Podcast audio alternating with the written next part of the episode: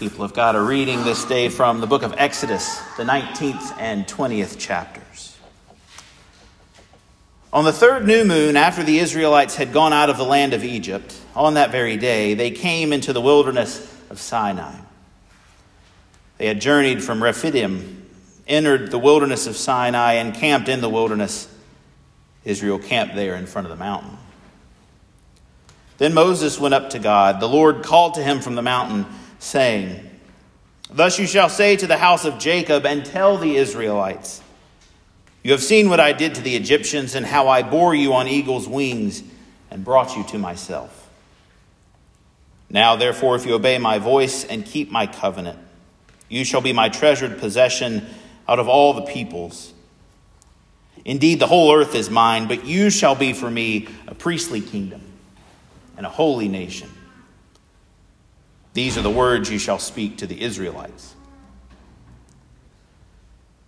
Then God spoke all these words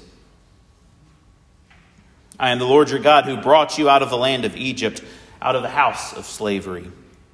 You shall have no other gods before me. You shall not make for yourself an idol, whether in the form of anything that is in heaven above, or that is on the earth beneath, or that is in the water under the earth. You shall not bow down to them or worship them, for I, the Lord your God, am a jealous God, punishing children for the iniquity of their parents to the third and the fourth generation of those who reject me, but showing steadfast love to the thousandth generation of those who love me and keep my commandments. You shall not make wrongful use of the name of the Lord your God, for the Lord will not acquit anyone who misuses his name. Remember the Sabbath day and keep it holy. Six days you shall labor and do all your work, but the seventh day is a Sabbath to the Lord your God. You shall not do any work, you, your son or your daughter, your male or female slave, your livestock, or the alien resident in your town. For in six days the Lord made heaven and earth, the sea, and all that is in them, but rested on the seventh day. Therefore, the Lord blessed the Sabbath day and consecrated it. Honor your father and your mother so that your days may be long in the land that the Lord your God is giving to you. You shall not murder. You shall not commit adultery. You shall not steal. You shall not bear false witness against your neighbor. You shall not covet your neighbor's house you shall not covet your neighbor's wife, or male or female slave, or ox, or donkey, or anything that belongs to your neighbor. People of God, this is the word of the Lord. Thanks be to God.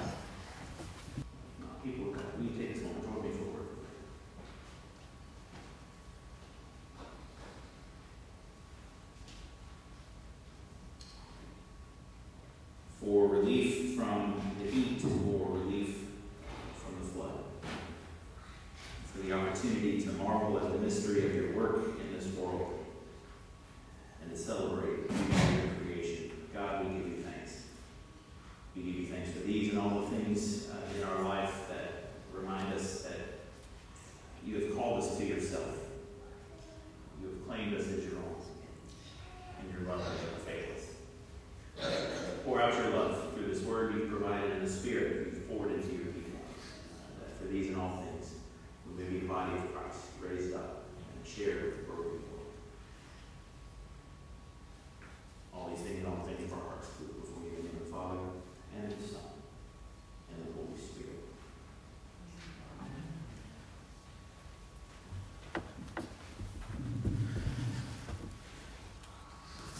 So take a brief moment and uh, think back to six weeks ago. Okay, maybe too much. Uh, so, six weeks ago, right when we started our, our trek through the Psalms, we began with Psalm 1, uh, which talks about the way of those who belong to God, the way of the righteous as opposed to the way of the wicked. Uh, and it begins, you know, happy are they who do not sit in the council of uh, sinners, nor sit in the presence of scoffers. Their delight is in the law of the Lord, and they meditate on God's teaching day and night. Their delight is in the law of the Lord, and they meditate on God's teaching day and night. We began that way to, to show and illustrate how the entire Psalter, right, all 150 Psalms, are an expression of our walk with God and what it means to walk in the way of the Lord, what it means to have our delight to be in God's law, what it means to meditate on God's teachings all of our days. But it would be helpful to at least know what that law is. So here we are, stepping back in time to hear the Ten Commandments that God gave to the people of Israel. The Ten Commandments that we as Christians learn at various points in our life of faith formation, most uh, frequently when we are young and just learning the stories of Scripture. Then again, when we go through our confirmation program and encounter these teachings uh, alongside of the words of Martin Luther, who pondered what it might mean as, as followers of Jesus to live into these commandments. And then again, at later points in our lives when we are faced with the trials and the temptations of this world.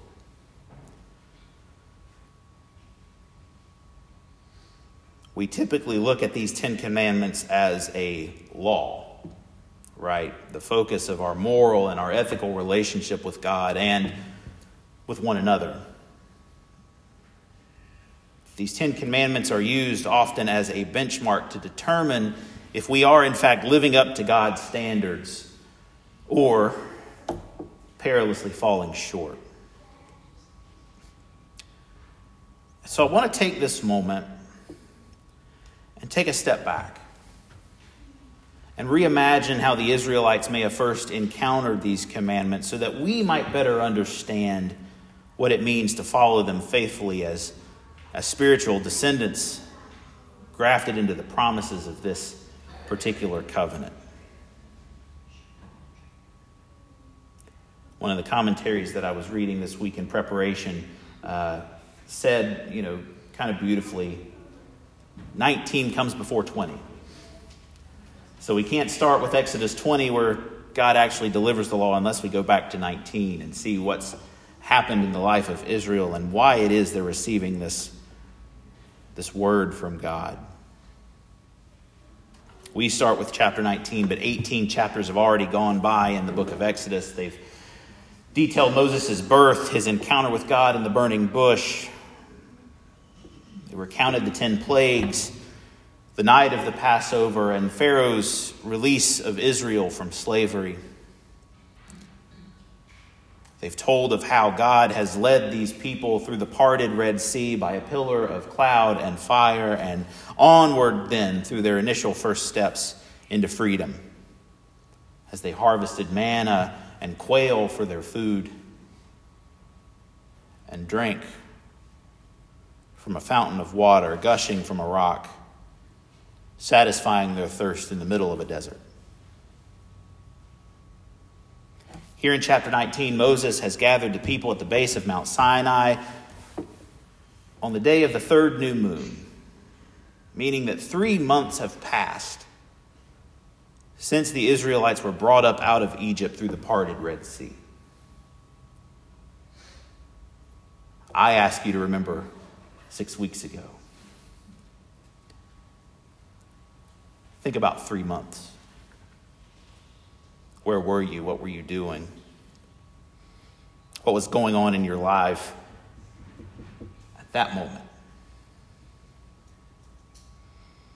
And then imagine what these Israelites are experiencing in theirs. They've spent their entire lives as slaves. They've endured backbreaking labor, inadequate food, and living conditions. They've been stripped of their dignity and oppressed in every way. All of this on the tail of 400 years of enslavement as a people, since their ancestor Joseph had died and a Pharaoh rose up who considered Israel to be a threat.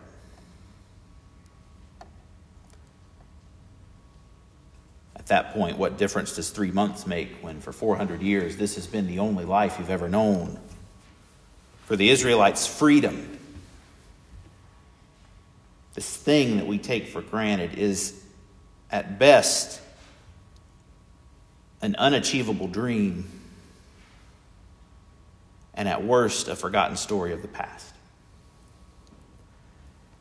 And yet, here they are, freed from that life, uncertain of what that freedom means and how they will live into this new, uncertain possibility as they gather at the base of a mountain.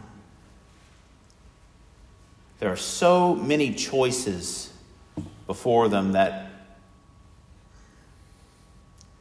I imagine many of them are just paralyzed with the sheer amount of decisions that they need to make and the different kind of work that this new life of freedom will require. Because it won't be the same as making bricks out of straw and mud. It won't be the same as feeding the rich and the powerful in their homes. It will be something different, and they have no clue how. And that is the space into which God speaks. Moses, tell these children of Jacob. You saw what I did to the Egyptians. You saw how I bore you up on eagles, eagle's wings and have, have brought you to myself. Tell them that if they obey my voice, if they keep my commandments, they will be my treasured possession over and above all peoples. Indeed, everything in this world is mine, but they will be something special a priestly kingdom, a holy nation, a people who belong to me. From the gutter to the pedestal as the apple of God's eye.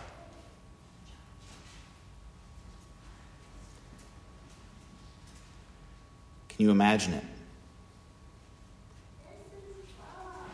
What it's like to have your world transformed like that.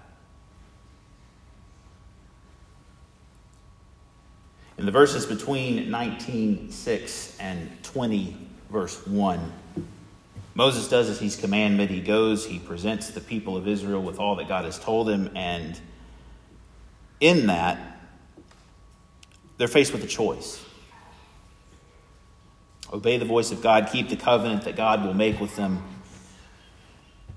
or go off on their own, make their own way, figure out what freedom means for yourself.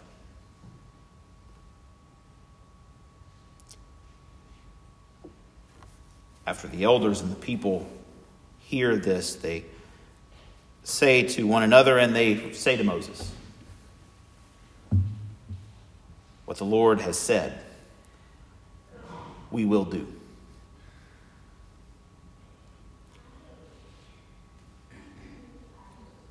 And in that lies something fascinating.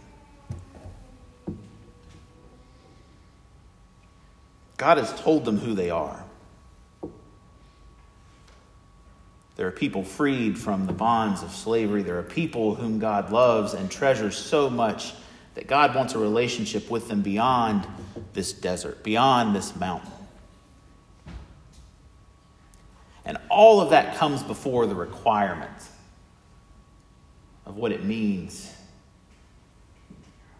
to follow God faithfully. The relationship is what matters most to God because that's how God starts out. God isn't coercive with the people, but instead offers the opportunity for them to return thanks, to extend themselves not as, as servants and slaves, but as people for whom God loves and cares for. It's a relationship founded on a covenant agreement, a promise that is intended solely for upholding a relationship.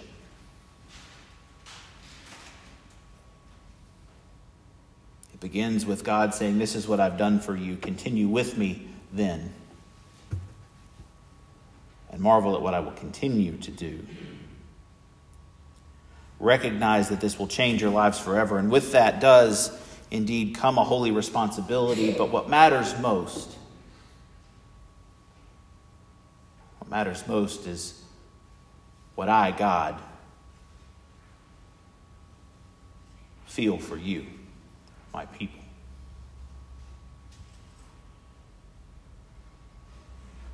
It comes with a host of promises, right? On God's end, Israel is promised to become a, a treasured possession, holy nation of priests, people set aside and devoted entirely to the religious service of God, from the pastors and the priests and the clerics on down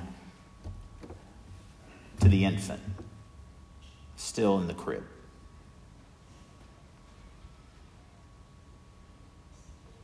On Israel's end, the entire people are called to live lives that reflect the character of the God who brought them up out of that land of slavery, who bore them up on wings like eagles, and who continues to carry them on forward as they live out this priestly function in the way of these commandments all because of what God wants for God's people. God's claim on our lives, the relationship that we have with the divine, comes before God's claim on our behavior. Because the relationship is the foundation of everything. It is a relationship of freedom from slavery, a relationship of love as people who are recipients of a promise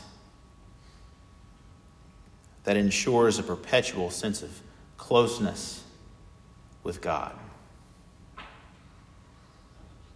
It is a relationship of redemption from the days of indentured servitude and uncertainty and agony, and it is a relationship that, because of the faithfulness and credibility of God,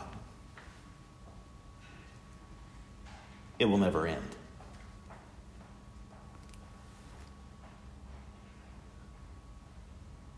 This is the promise that we, as followers of Jesus, are grafted into and recipients of. It's the promise we receive communicated to us through the gift of baptism.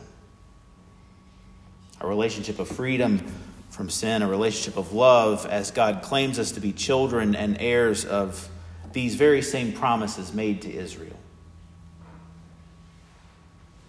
A relationship of redemption from the cycles of sin and brokenness which enslave us and all people.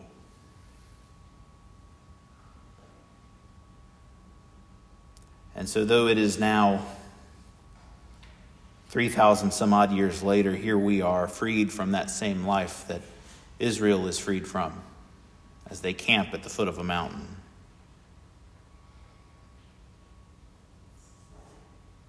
Our life of discipleship is a life of living into the uncertainty of what this freedom that we have from Jesus might mean.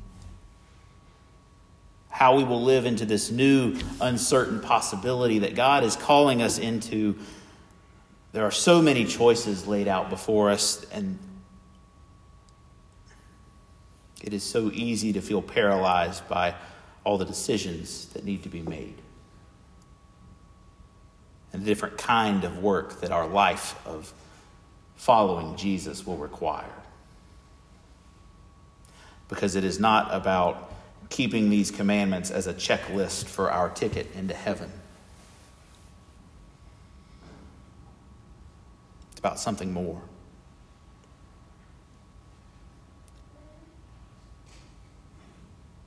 All that the Lord has spoken, we will do,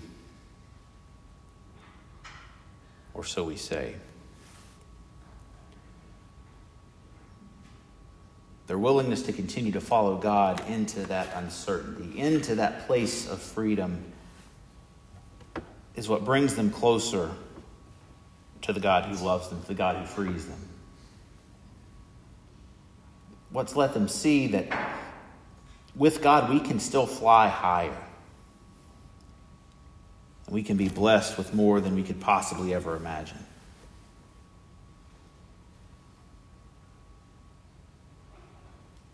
We receive these commandments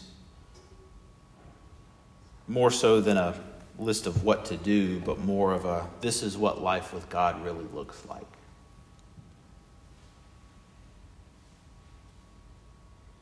A life where, yes, we're called to love our neighbor by not killing them, stealing from them, speaking falsely against them, but also that that same neighbor is called to do the same with me. that I can trust as followers of God, my life will be cared for and loved by the neighbor who I have beside me.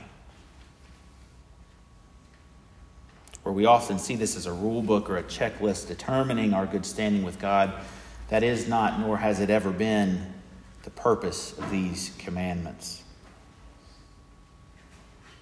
People who received them in the wilderness understood them first and foremost as a gift, a sign from God that they belonged, and a sign from God that they were loved. A gift from God which comes with all the blessings of God's generous and gracious favor. In fact, in the Jewish faith, they don't even call these things commandments. The word they use is, of course, Torah, which is often translated as law. Uh, but it also speaks of the first five books of our scriptures Genesis, Exodus, Leviticus, Numbers, Deuteronomy. When Jesus talks about faithfulness to the tradition, he speaks of it as following the law and the prophets. And so it goes beyond just these 10, but to the whole of the Old Testament tradition. But even more than that, this word, law, commandment, can also mean something else. Torah can also mean teaching. And that's the spirit in which the Jewish faithful receive this covenant gift. God spoke all these words. God taught us something that day. These are 10 teachings, 10 words from God which instruct the faithful how to live in communion with God and with one another. They are teachings from a God who wants best for us. Not a restrictive code from a God who wants to punish us. They're a roadmap, a gift for freedom. So, in shorthand, the Jewish faithful call these the ten words, reminiscent of God's first word that brought creation into being. These ten words create a new holy nation, a royal priesthood, a people who are borne up on the wings of eagles to live their days in total obedience and service to the Lord. That is our gift. That if this is a law, it's a law of love. How we love God, how God loves us, how we love our neighbor, how our neighbor loves us.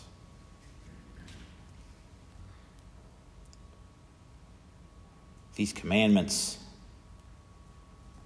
show us what life in Jesus looks like. These commandments teach us what it means to know and experience the love of God as we meditate on them day and night and find our delight in the word that God has spoken for us.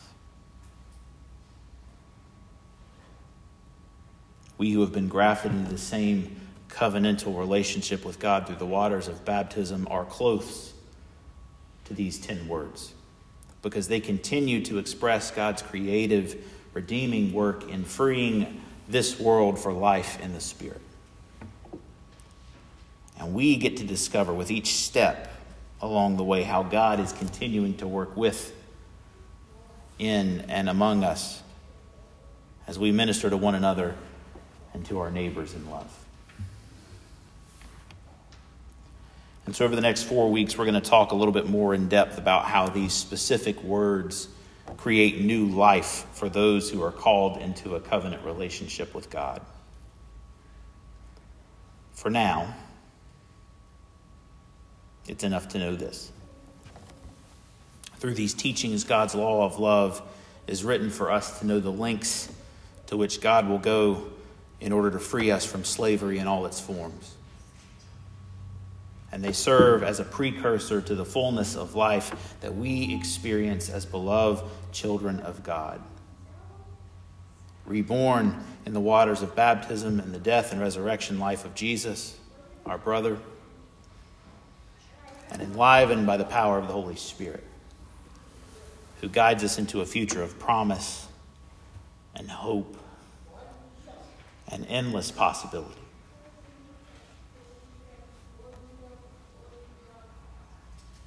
These are the words that God spoke. Amen.